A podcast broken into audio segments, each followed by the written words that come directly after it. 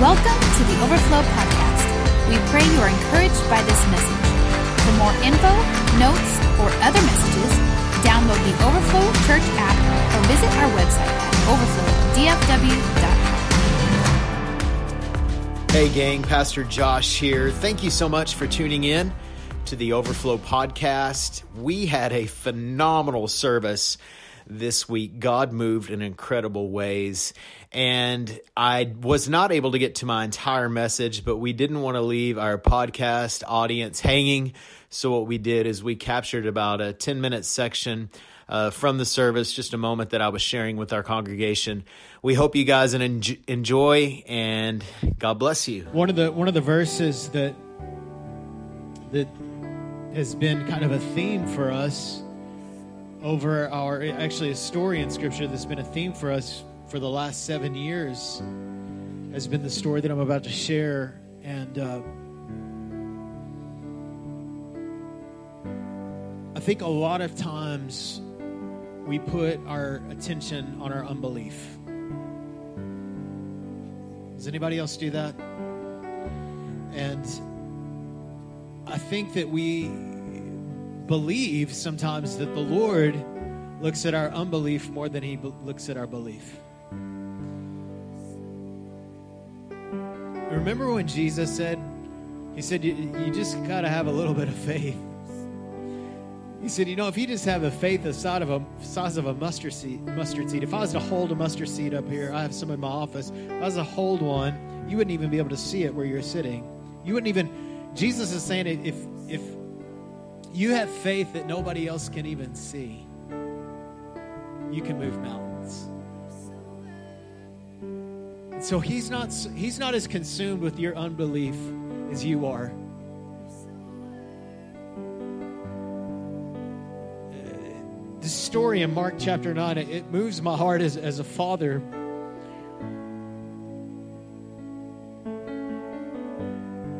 It's Mark chapter 9. There's all this arguing, the religious people, the disciples, Jesus is there, they're arguing. And Jesus asks, He said, What is all this arguing about? Why are you guys debating? And one of the men in the crowd spoke up and said, Teacher, I brought my son so you could heal him. He's possessed by an evil spirit that won't let him talk. And whenever the spirit seizes him, it throws him violently to the ground. He foams at the mouth and he grinds his teeth and becomes rigid. So I asked your disciples to cast out the evil spirit, but they couldn't do it. Jesus said, You faithless people. Now get this. How long must I be with you? How long must I put up with you? Bring the boy to me. Jesus didn't wash his hands and, all right, that's it. Shop closed. No, no, no, no. Shop open. I'll take care of it. So they brought the boy. But when the evil spirit saw Jesus, it threw the child into a violent convulsion and he fell to the ground, foaming at the mouth. Verse 21, Jesus says, How long has this been happening? The father said, Since he was a little boy. The spirit often throws him into a fire or into water trying to kill him.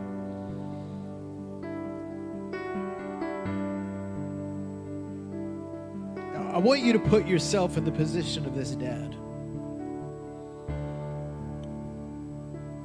Your child that you love is suffering. He's tormented. He's trying to kill himself. And this guy shows up. He's like, Jesus,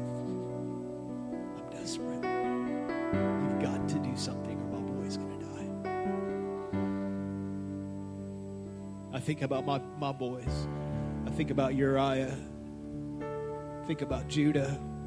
What if they were suffering like this? And I've gone to other people, people have prayed over him. Right? We brought him to church, took him to counseling sessions, done everything we could to get the demons out of this boy. He asked Jesus this question Have mercy on us. I've heard I've heard that you heal people. I heard that you touch people like my boy. Would you have mercy on us and help us if you can? Would you, Jesus? Could you? And I love Jesus' response. What do you mean, if I can? What do you mean, if I can? Anything is possible if a person believes. Anything. The father instantly cried out, I do believe. I believe, Lord, but help me overcome my unbelief. That's me a lot of times, man. I believe, but sometimes I don't believe. Like in a moment like this, I'm like, yes, I believe. A little bit later, I'm not sure. Not so sure, Lord. When we, and, and obviously Jesus rebukes the demon, the demon leaves the boys healed. Awesome. Love this story.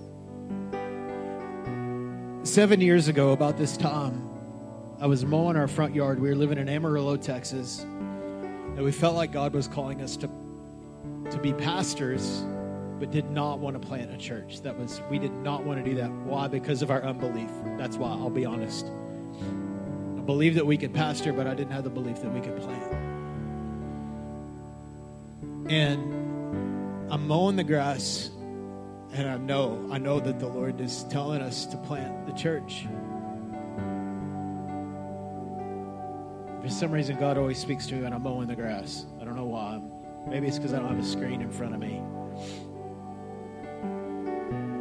And I'm mowing the grass, and I say, Lord, just like this man, I believe, but you got to help my unbelief. Also doubt,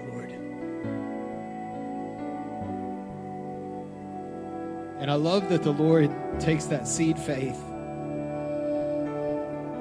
I believe. Just a little bit. And you know what God did? Let me tell you what He didn't do. He didn't rebuke me, tell me, you have little faith, make me sick so He could test my faith and grow my faith. None of that happened.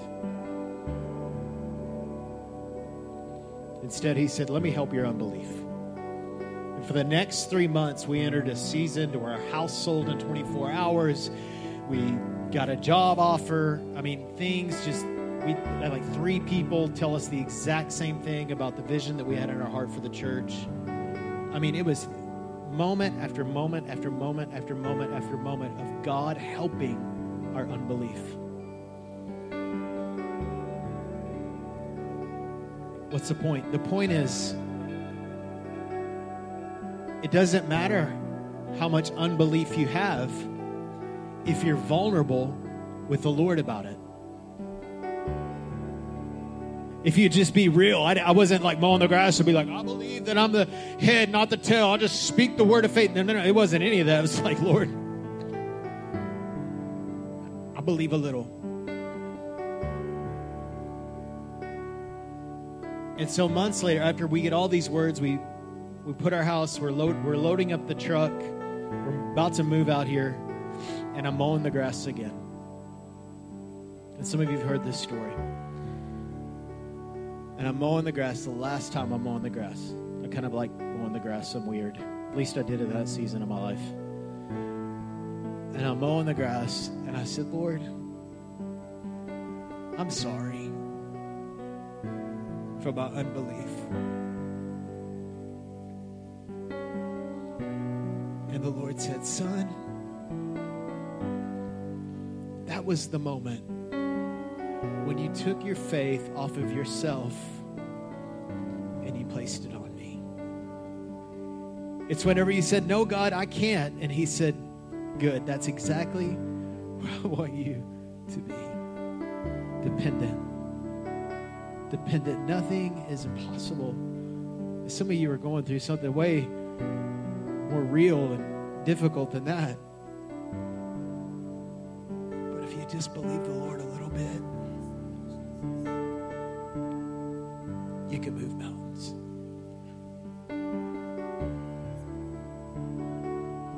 You got to get that praise before you break through. You got to declare what you do know. Praise precedes the victory every single time, beloved. Every single time we don't celebrate just after it happens, we celebrate it before we see it. And beloved, you've got to learn to set your affections and your attention on the Lord. You've got to stop seeing your situation and your scenario and being overwhelmed on what's around you and what people will think and what if I fail and just start saying, you know what, God, all that I have is this little inkling of my heart of what you said. And I'm going to obey what you said. And I'm not going to be moved by the circumstances in this situation. I'm going to trust your word.